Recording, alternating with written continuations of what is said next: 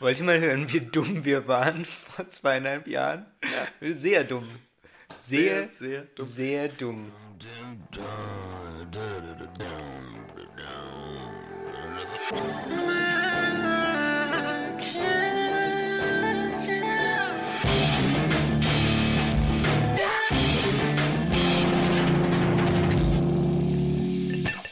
Ey, dann nehm, lass uns die Leute mal mitnehmen in unser Live.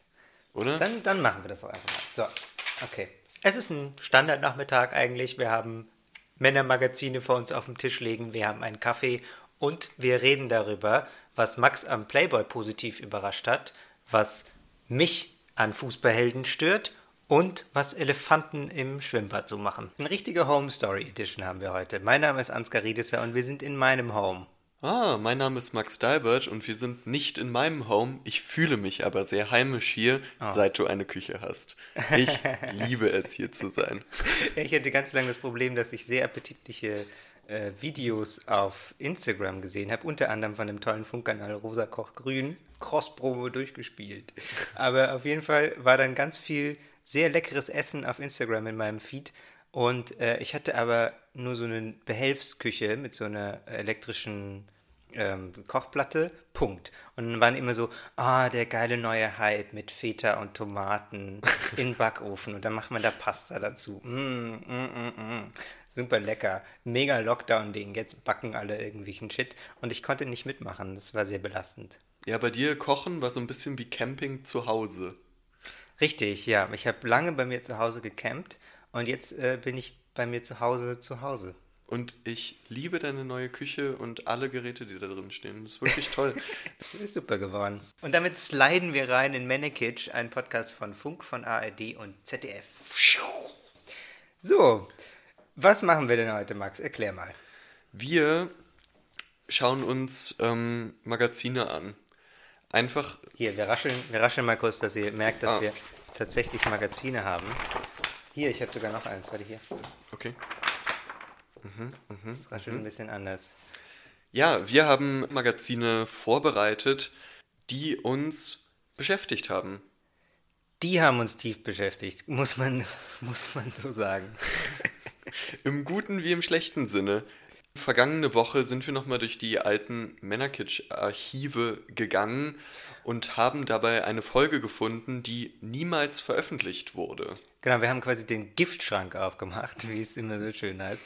Und da haben wir eine Folge gefunden, die ähm, wirr und sehr seltsam und auch schon fast drei Jahre alt ist, die wir kurz vor Weihnachten aufgenommen haben. Wir machen viele Witze über Weihnachtsmärkte, aber da war unser eigentliches Thema, was wir dann ein bisschen verlabert haben, Männermagazine. Genau, kurz vor Weihnachten 2018. Ja, ja, ja. Ne? ja. ja. krass. In Leipzig damals. Und äh, genau, und zum Glück haben wir uns dafür entschieden, die einfach nicht hochzuladen, sondern stattdessen äh, andere Folgen zu nehmen. Und wir werden euch aber am Ende dieser Folge ein kurzes Snippet ähm, daraus vorspielen, dass ihr äh, einen ungefähren Vergleich habt, wie es äh, damals noch war bei Männerkitsch, als wir über Magazine gesprochen haben, im Vergleich zu heute. Da werdet ihr dann auch erfahren, wie Männerkitsch fast geheißen hätte. Was mir sehr peinlich ist. Aber, aber zum Glück heißt es ja jetzt Männerkitsch. Es ist wahnsinnig peinlich, darum machen wir das auch ans Ende der Folge. Haltet durch. Haltet durch. Haltet nicht durch. Ich will nicht, dass ihr das hört. Also Ansgar, wie wäre es denn, wenn du anfängst? Ich fange mal an. Zwar hat doch zuletzt ähm, die Super League hat doch so wahnsinnig Schlagzeilen gemacht, dieses äh, unglaublich schiefgegangene Projekt von so europäischen Top-Clubs, ähm, eine eigene Liga aufzubauen und auf einmal reden alle über Fußball.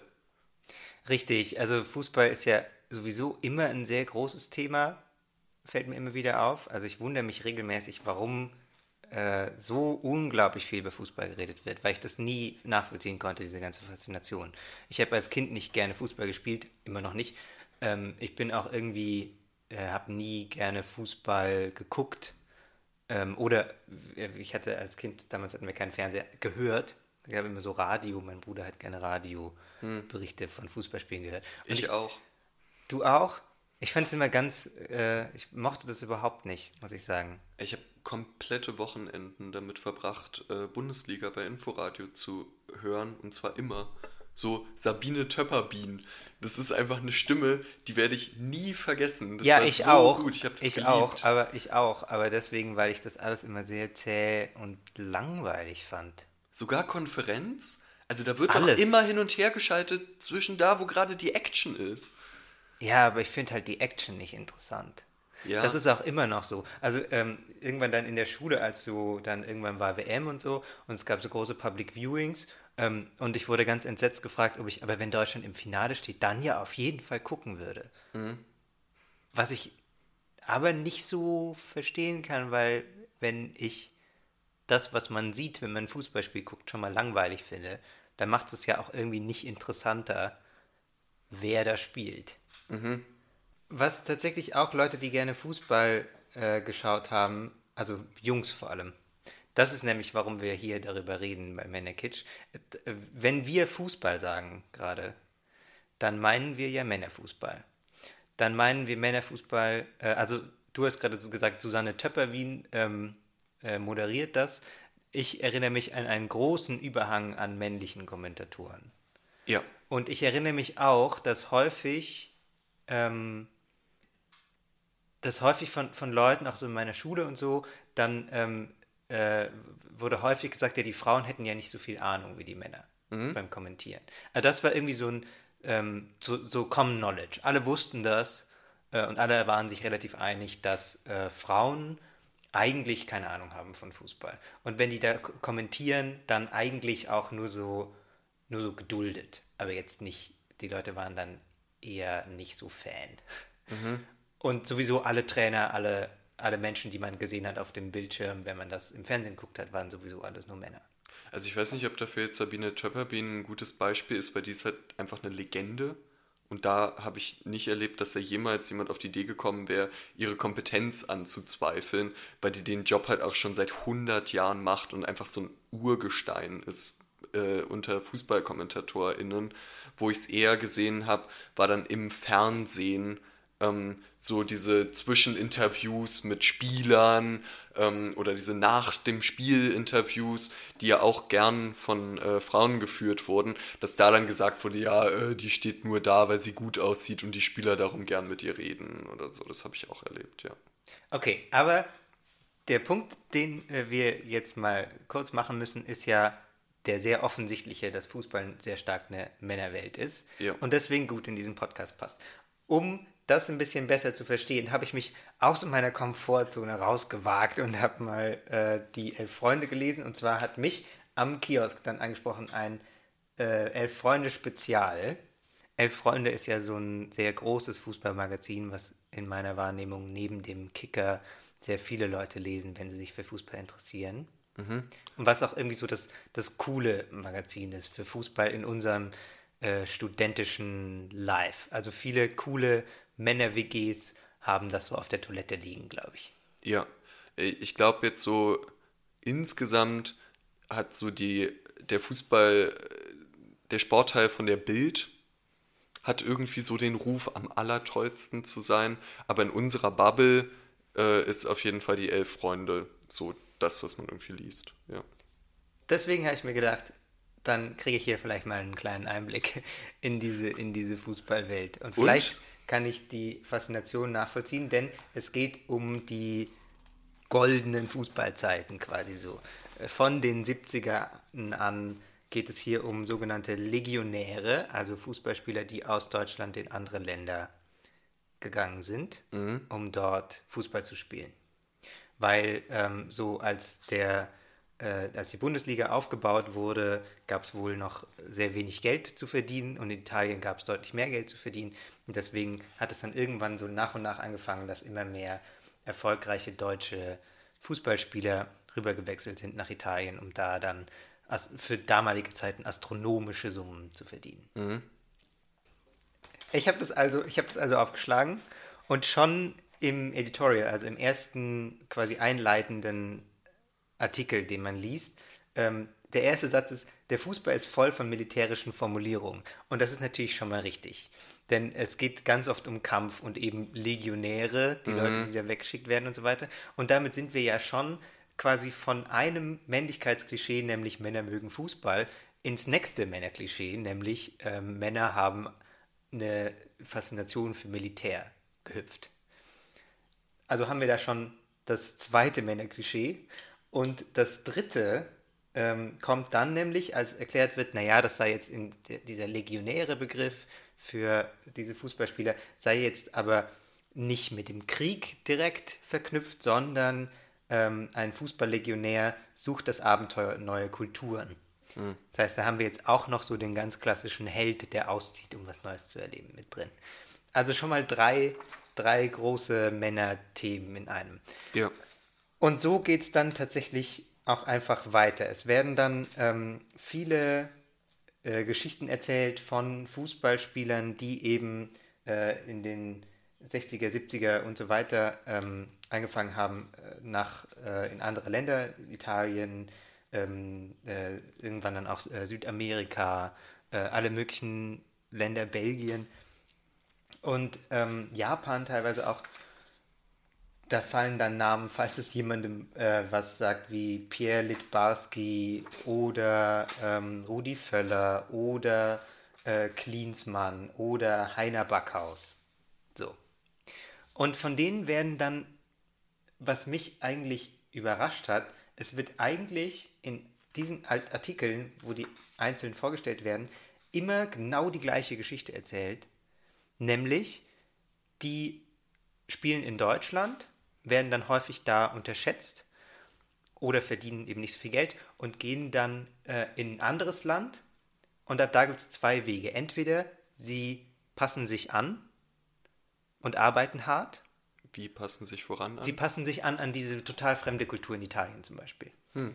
Ähm, sie sie äh, gehen dann gerne essen mit denen anderen Spielern. Sie machen solche Dinge. Ja, italienisches ähm, Essen ist auch wahnsinnig unzugänglich. Da muss man sich schon erstmal dran gewöhnen. Sie lernen an die diese Sprache. exotischen Geschmäcker einer Spaghetti Bolognese. Das, äh, das äh, ja, aber das äh, sind ja noch die 70er. Da kannte man das vielleicht noch tatsächlich noch nicht ganz so sehr wie heute. Also entweder die gehen ähm, weg und passen sich an und äh, lernen die Sprache und trainieren hart dann kommen sie zurück nach Deutschland als Legenden. Mhm. Das wird dann auch so genannt, so, oh, Legende, Legende. Und die zweite Möglichkeit ist, sie machen das nicht, sie bleiben zu Hause, trainieren nicht so viel und dann crasht ihre Karriere. Mhm. Und das aber halt dann in, ähm, in einem Artikel nach dem anderen. Das ist immer eine sehr ähnliche Story, die da erzählt wird. Was ich ganz spannend fand, weil es ja so eine ganz moralische Grundierung kriegt irgendwie. Inwiefern?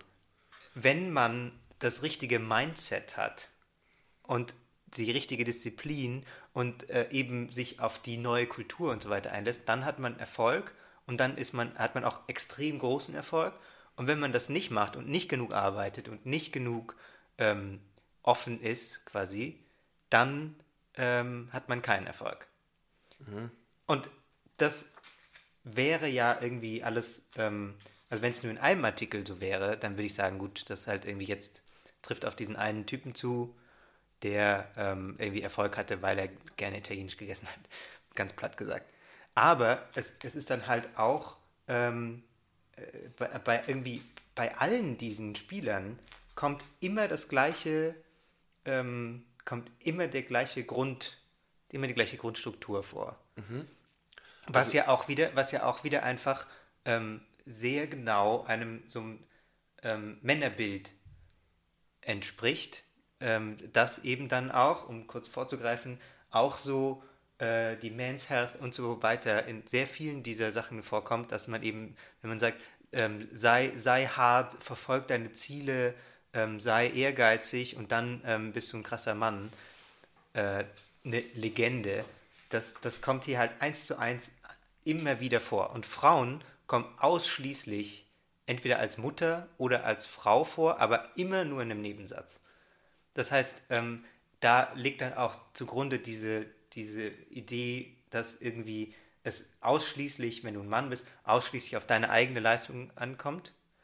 Ähm, also, äh, aber, aber, jetzt, weil, bevor du mir jetzt hier davon polterst, ähm, also einmal, ich habe das jetzt aber so verstanden und das finde ich erstmal interessant, dass es ja anscheinend für Spieler, die auch im, die im Ausland gespielt haben, es nicht nur darauf ankam, dass sie toll Fußball spielen, sondern äh, dass sie irgendwie auch soziale, weiß ich nicht, Kompetenzen haben in dem Land, wo sie Fußball spielen. Und das finde ich erstmal interessant. So, dass gesagt wird, ja, es reicht nicht nur, dass du der geilste Fußballspieler der Welt bist, sondern du musst ja auch ein bisschen performen. Und das ist ja auch was, was heute für junge Spieler äh, ein Wahnsinnsthema ist. Social Media, Interaktion mit den Fans, yada, yada, yada, yada, yada. Du sagst ähm, soziale Kompetenzen, naja, so wird es ja nicht erzählt. Es wird ja nicht äh, erzählt, wie die dann irgendwie ähm, äh, zusammen äh, irgendwie, weiß nicht, wie die, wie die sich vernetzen innerhalb der unter, untereinander so, sondern es wird dann erzählt, ähm, wie sie zu Hause sitzen und ähm, hier Pierre Litbarski äh, Japanisch lernen. Hm. Und das ist dann die Leistung, dass er jetzt Japanisch gelernt hat. Das heißt, ähm, es steht extrem im Fokus, was die individuelle Leistung ist. Und es, ja. es ist extrem aus, aus dem Fokus rausgerückt, was eigentlich ähm, deren ob die eigentlich ansonsten Menschen sind. Haben die irgendwie eine Familie? Das kommt dann immer so ganz im Rande vor, so, ach ja, dann, daran ist dann meine Familie in Deutschland zerbrochen. Mhm. Aber das ist dann nur so, so ein ganz, ganz, ganz kleine Nebennotiz und dann kommt wieder so, aber er ist jetzt eine krasse Legende geworden und beim Torjubel hat jemand sein Gebiss verloren, weil er so geil gespielt hat. Ja. Und voll. Und damit, also das ist ja einfach Fußball, oder? Also damit hast du ja den Kern von Fußball erfasst. Das ist äh, der Grund, weshalb man heute noch Franz Beckenbauer kennt, warum man noch Rudi Völler kennt, ist, dass der Fußball extrem doll liebt, solche Legenden zu schaffen und solche Legenden auch immer wieder wieder zu coin und sich gegenseitig zu erzählen. Äh, und dass es zwar nach außen hin sich als Mannschaftssport präsentiert, aber es einen so krassen Fokus auf individuelle Spieler gibt und wie die ein Team mitprägen und bewegen und einen ganzen Verein tragen können, ähm, dass ich das irgendwie so wenig überraschend finde, ehrlich gesagt. Ja, ich glaube, ich finde das deswegen überraschend, weil ich eben nicht so sehr viel im Fußball ähm, drin bin und mhm. auch nicht, mir nicht bewusst war, dass es so eine starke ähm, Handlungs-, also so, so eine starke moralische Komponente hat, dass man irgendwie ja. immer dann eben ähm, so stark bewertet, äh, wer hier was kann und was nicht. Und äh, zweitens, was mir da natürlich wieder aufstößt, ich meine, die Elf Freunde äh, wird ja fast nur von Männern geschrieben, tatsächlich. Mhm. Ich habe mal ins Impressum geblättert und mir die Namen angeguckt. Ähm, also so, äh, äh, Frauen sind dann halt häufig im äh, irgendwie zum Beispiel in der Grafik oder so, nach den Namen zu urteilen, das, das, das wird auch erzählt als reine Männerwelt. Aber, ich, aber es stimmt halt einfach, also es kann halt einfach nicht sein eigentlich, weil, wie gesagt, wenn man eben ähm, den, den Fokus so ein bisschen weiter setzt und guckt, was er oder wer ermöglicht eigentlich, hm.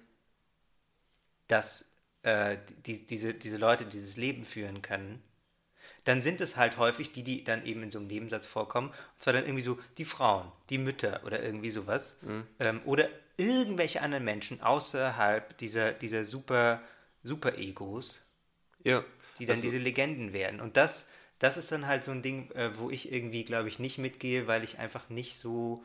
Ähm, nee, weil ich, weil ich einfach keine Lust habe, so, so krass so diesen ähm, geilen Männern zu folgen, die dann geil ja. sind, weil sie geil sind.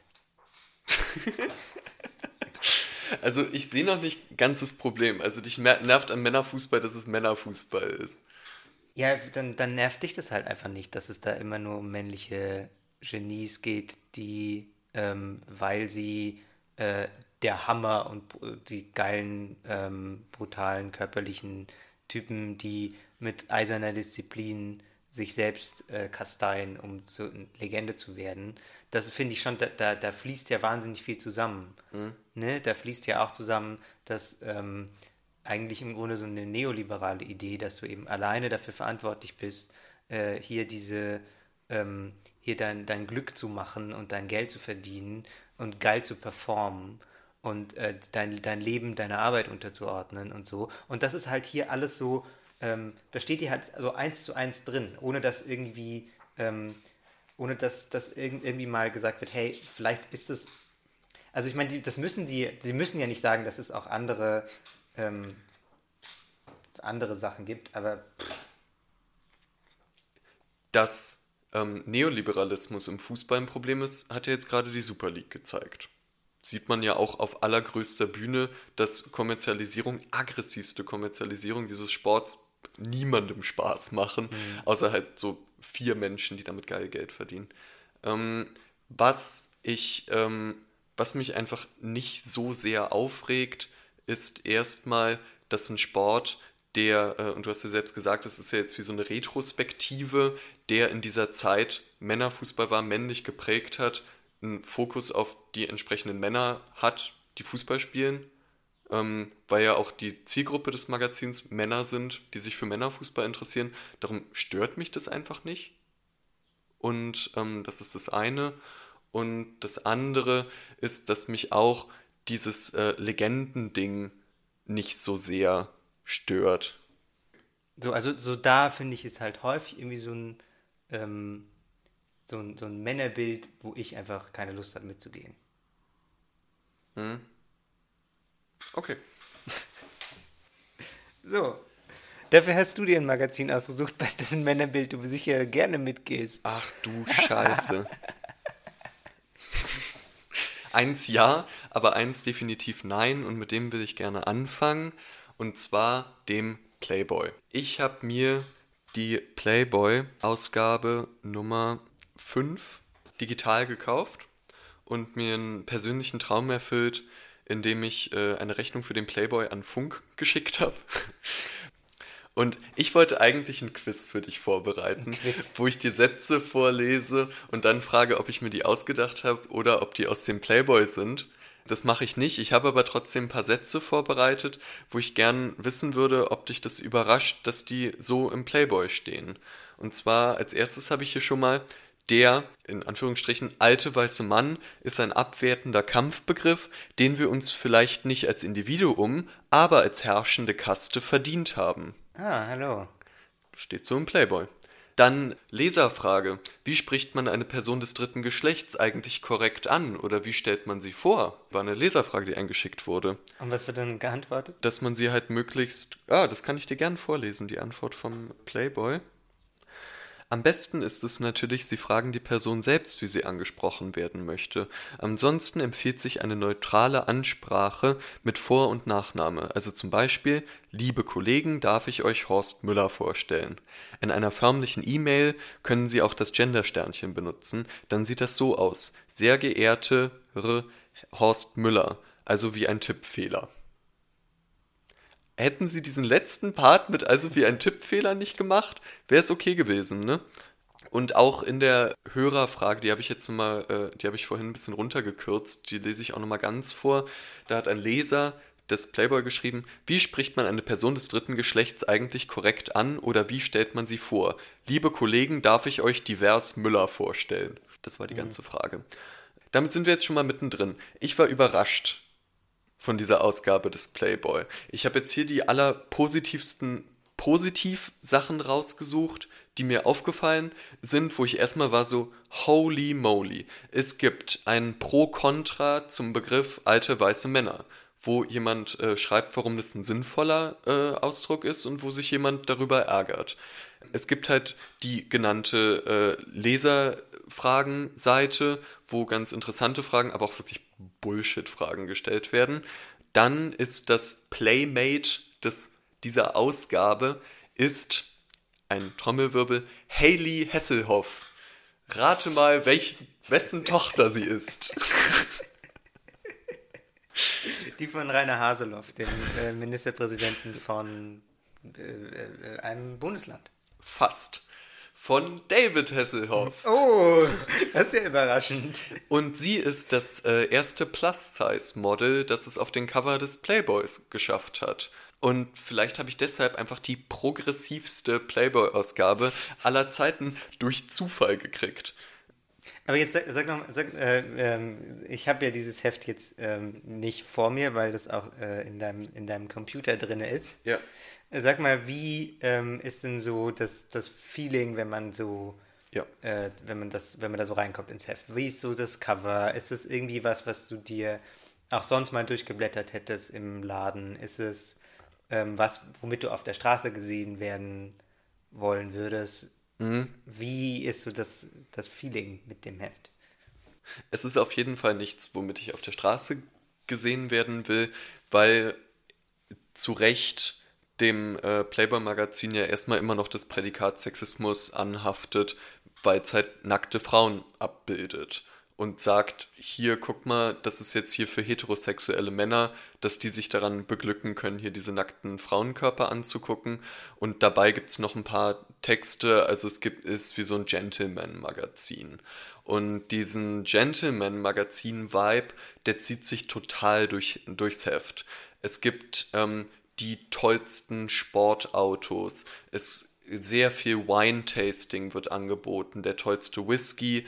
Es gibt eine Seite, wo äh, Cidre vorgestellt werden, aber herbe Cidre, weil das ist ja eigentlich so ein Frauengetränk, aber da werden die dann vorgestellt, so fast das neue Bier, weil die so unglaublich herb sind, diese Cidre. Ähm, deswegen wollte ich dich jetzt eigentlich nur mit diesen ersten Zitaten ein bisschen aus der Fassung bringen, weil weite Teile dieses Heftes waren dann auch genau so, wie ich es erwartet habe. Ähm, zum Beispiel, um noch einen Gegenentwurf zu den Leserbriefen äh, zu geben, äh, der Leserbrief des Monats wird ausgezeichnet. Ähm, der wird ähm, belohnt mit einem Chateau Playboy. Ähm, das ist die eigene Weinmarke des Playboy. Ah, Und äh, um einen Ausschnitt auch aus dem. Der ist super herb. Einfach Benzin. Ja. Ein Liter Diesel, Chateau Playboy. Ähm, um dann einen kurzen Ausschnitt raus vorzulesen. Im aktuellen Heft hat mich sehr das Interview der Escort-Lady Irina Lefay beeindruckt. Ein interessanter Einblick in ein besonderes Metier, wohltuend anders als das Gelaber einer Alice Schwarzer. Kommentar des Monats. Ich finde schon mal spannend, dass hier äh, der Vergleich aufgemacht wird, dass die Escort-Lady Irina was anderes erzählt als Iri Alice Schwarzer. Es hat mich so überrascht, wenn die das Gleiche erzählen würden. Aber geschenkt. Ähm, und da war ich dann wieder so, oh, hallo, spannend. So, und jetzt ähm, ist natürlich wieder die Frage, ist denn hier schon an sich das Problem, dass erotische Bilder zeigen? Weil das wird ja, Ja. häufig, wenn man ähm, hingeht und sagt, hey, irgendwie ähm, ist man da, geht man da nicht so mit bei dem Geschlechterbild, dann kommt häufig die Gegenfrage, hä, willst du dann, dass es gar keine Erotik mehr gibt? Willst du denn, dass es gar keinen Sex mehr gibt? Ja. Da äh, kann ich schon mal gleich einsteigen. Und sagen, ja, ich hasse Sex. sagen, ja, ich hasse das alles. Ich fand es halt oft einfach creepy. Relativ früh in dem Magazin gibt es so eine immer wiederkehrende Seite und zwar mit der Überschrift Update, was diesen Monat wichtig ist, wird. Was meinst du, kommt dann nach Update, was diesen Monat wichtig wird? äh, dass man sich um seinen Beachbody kümmern soll? Nee, äh, ein Foto von einer 20-Jährigen in Unterwäsche, ähm, die Hannah Spree Oh. heißt und die dann kurz vorgestellt wird. Die brünette Schönheit ist in Ofen, einem kleinen Ort im Ammerland, zu Hause. Ähm, 2019 machte sie neben ihren ersten großen Erfolgen als Model ihr Abitur an der Liebfrauenschule in Oldenburg. Schon seit ihrem 16. Lebensjahr arbeitet Spreer als internationales Model. Und da bin ich so, okay, ich find's unfassbar creepy, dass ihr hier darüber schreibt, was ihr schon mit 16 gemacht habt. Und dann äh, begafft man die hier in Unterwäsche.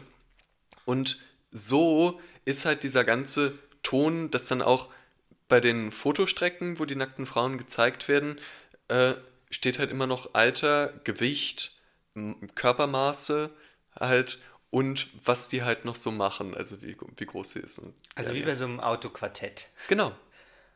Also Okay, krass. Wirklich. Ja. hm. Und da dann wieder so, okay, krass, hier wird doll objektifiziert.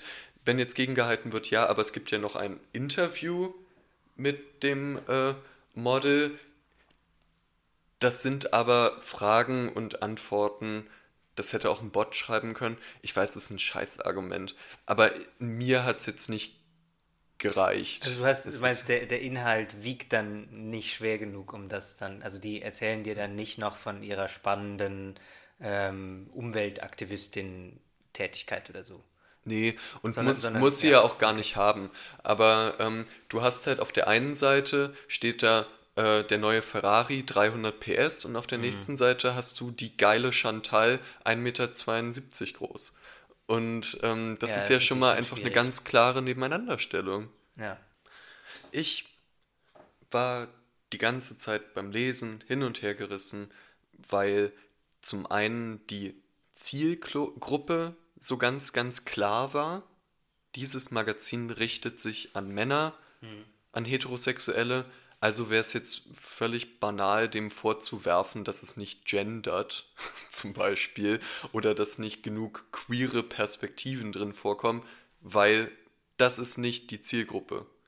Ähm, auf der anderen Seite, aber es ist natürlich, finde ich, auch scheiße, was die äh, heterosexuellen Männern erzählen und äh, was sie da für ein äh, Frauenbild vermitteln. Und dass es zum Beispiel kein einziges Interview mit einer Frau gibt in dem Magazin, ähm, außer mit den Frauen, die sich nackig gemacht haben. Ähm, und das finde ich halt irgendwie krass. Die Stichwort Interview, ähm, dafür ist ja der Playboy auch sehr bekannt, dass er diese großen Interviews hat. Ja. Mhm. Ähm, da habe ich mir nur ganz kurze Notizen gemacht. Interview mit Steven Gätchen, boring. Interview mit, Boring. mit Tom Jones, boring. Steven Gätchen, boring. Ja, der hat halt nur Falls du das hörst, Steven, boring. so Scheiß-Antworten gegeben. Interview mit Tom Jones, auch super boring.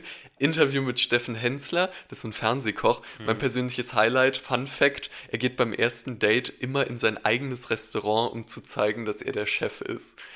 Das sagt er selber von sich und denkt, das wäre ein sympathischer Fun Fact. Was? Na Max, wann, wann, wann lädst du dein erstes Date in unserem Podcast ein, um zu sagen, wie fame du bist? Oh, sorry, habe ich ganz vergessen. Ich muss hier noch schnell mit Ansgar Männerkitsch aufnehmen. ja. Ups, ich bin ja der Chef. Also du unterstellst ja gerade, die Inhalte sind nicht das, warum man dieses Heft kauft, weil die langweilig sind. Nee, es gab erschreckend, nee, nicht erschreckend, es gab überraschend wenig nackte Frauen in diesem Magazin. Das hat mich wirklich toll überrascht. Das sind jetzt ungefähr 120 Seiten und davon war halt eine Fotostory mit ähm, Helly Hesselhoff, eine Fotostory mit Chantal Häng mich auf und dann noch irgendwie die äh, exotischen Naturschönheiten auf Ibiza und das war's. So, das sind halt ungefähr so 30 Seiten von 120. Und ich hatte gedacht, dass es ein viel krasseres Verhältnis sei. Es wäre ja völlig bescheuert, bei einem Magazin zu sagen, jeder einzelne Artikel hier drin ist scheiße und schlecht für die Männerwelt. Ähm, das hilft Aber- ja auch keinem. Ja, aber, aber trotzdem ähm, kann man natürlich da jetzt fragen, ja, so what? Weißt du, warum, warum ärgert dich das? Dann kauf halt einfach den Playboy nicht. Also ich finde, das ist ein Argument, was gern benutzt wird, um uns äh, abzusprechen, dass wir diesen Podcast machen sollen. Aber äh, das Problem ist ja, dass Leute, die den Playboy lesen und äh, dadurch vielleicht ein gewisses Frauenbild oder ein gewisses Männerbild vermittelt kriegen, sitzen mit uns in der U-Bahn. Und in dem Moment wird es dann unser Problem. Und wir reden gerade noch aus unserer privilegierten äh, Cis-Männer-Bubble. ähm, wenn Leute, die so ein Playboy-Frauenbild haben, mit Frauen in der U-Bahn sitzen, dann kann es nochmal ganz andere Auswirkungen haben. Wenn sie lernen, dass eine Frau ähm, ihre Körpermaße ist und ihr Vorname und äh, sie in aller Regel nackt zu sein hat, dann äh, macht es natürlich was damit, wie diese Leute dann Frauen am Arbeitsplatz sehen und im Alltag. Das heißt nicht, dass es niemand differenzieren kann, aber es kann heißen, dass es äh, eine Differenzierung schwerer macht. Und das geht mir auf den Sack. Und darum finde ich das blöd mit diesem Magazin. Ja. Ähm, eine Frage, die ich mir jetzt noch selbst kurz stelle in aller Eitelkeit, wäre ja, was ist der Unterschied zwischen Playboy und Porno? Und? Was ist der Unterschied zwischen Playboy und Porno? Ich hatte ein bisschen gehofft, dass du mir die einfach abnimmst, die Frage. Weil ähm, ich bin Ich mir glaub, gerade also so- nicht so sicher. Ähm, dass du ja bei Pornos viel stärker ausdifferenzieren kannst. Also Porno ist ja ein Riesenbereich. Ne? Ja. Also du kannst ja jetzt auch, ähm, äh, da haben wir mit äh, verschiedenen Leuten in Sex genau wie du es willst, was an Pornos befreiend sein kann, unserer ersten Folge bei Funk gesprochen, dass man da auch Repräsentation eben hat von allen möglichen Leuten, von queeren Menschen, von Menschen, die den üblichen Schönheitsidealen nicht entsprechen, dass es eben ein Bereich ist, in dem gerade nicht von jemandem vorgegeben wird, was hot ist und was nicht. Mhm. Der Playboy, das ist ja das Geschäft des Playboys, Ja. zu sagen, wer hot ist und wer nicht. Da sitzen also dann sitzt eine Redaktion zusammen, die sagt so, können wir das machen mit dem Plus-Size-Model? Und dann sind sie so, ja, weil wir so mega progressiv sind.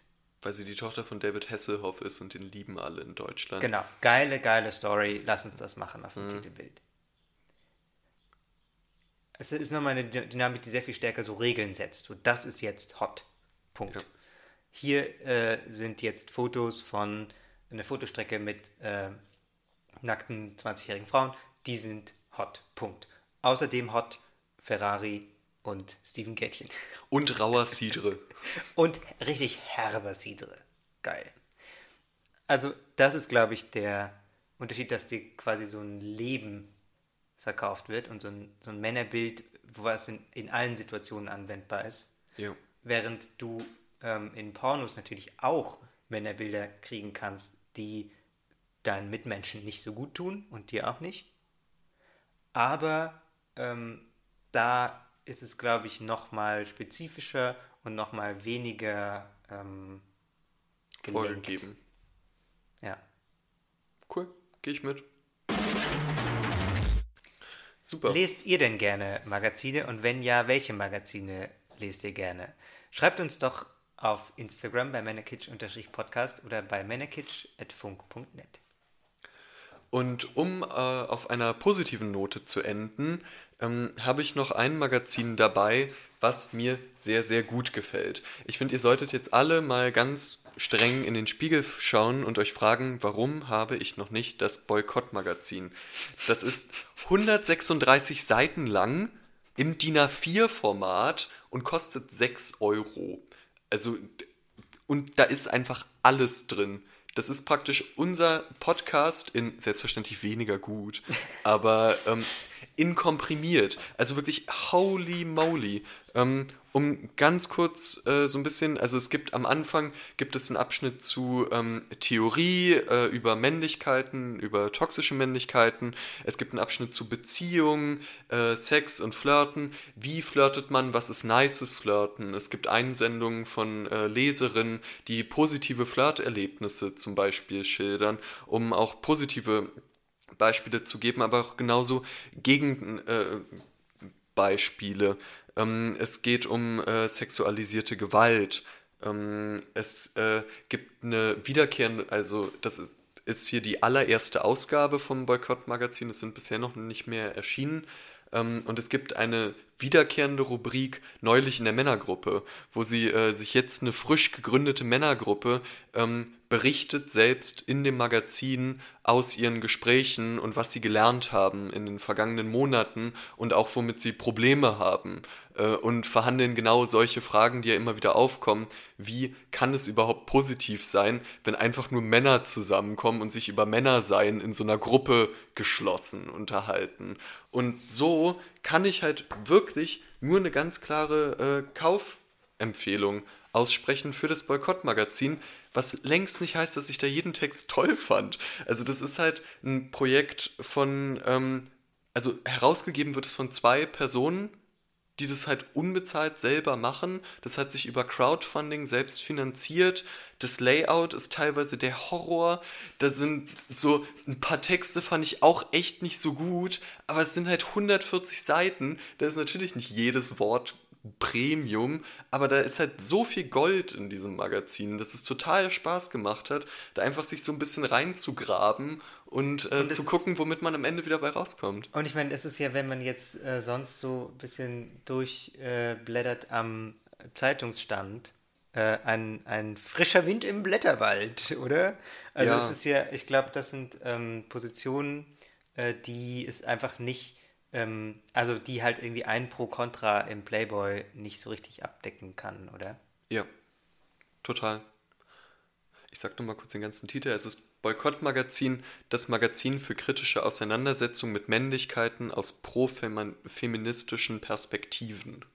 Und kann ich das jetzt auch lesen, wenn mich dieses ganze, am Anfang gibt es einen Theorieteil und es ist ähm, pro-feministische Perspektiven auf dem Cover, was Mhm. ja kein klassischerweise ähm, einladender Titel ist, wenn man die Begriffe noch nicht kennt. Ja, ähm, da kommt wieder dieses äh, Goldgrubenbild, was ich schon aufgemacht habe, rein. Es gibt sehr theoretische Texte, die man aber leicht überspringen kann, weil es immer noch so viele andere Texte gibt. Ähm, es gibt aber auch viele Texte, die halt aus einer sehr persönlichen Perspektive geschrieben sind und auch entsprechend zugänglicher sind. Ganz am Ende haben sie natürlich auch noch einen Verweis auf verschiedene Websites, wo man sich Theorie anlesen kann. Es gibt bei komplizierteren Texten gibt's Fußnoten, wo erklärt wird. Ähm, es gibt zum Beispiel auch einen Servicebereich noch hinten ähm, mit einer Grafik und in bunt, wie man sich die Hoden abtastet auf Hodenkrebs.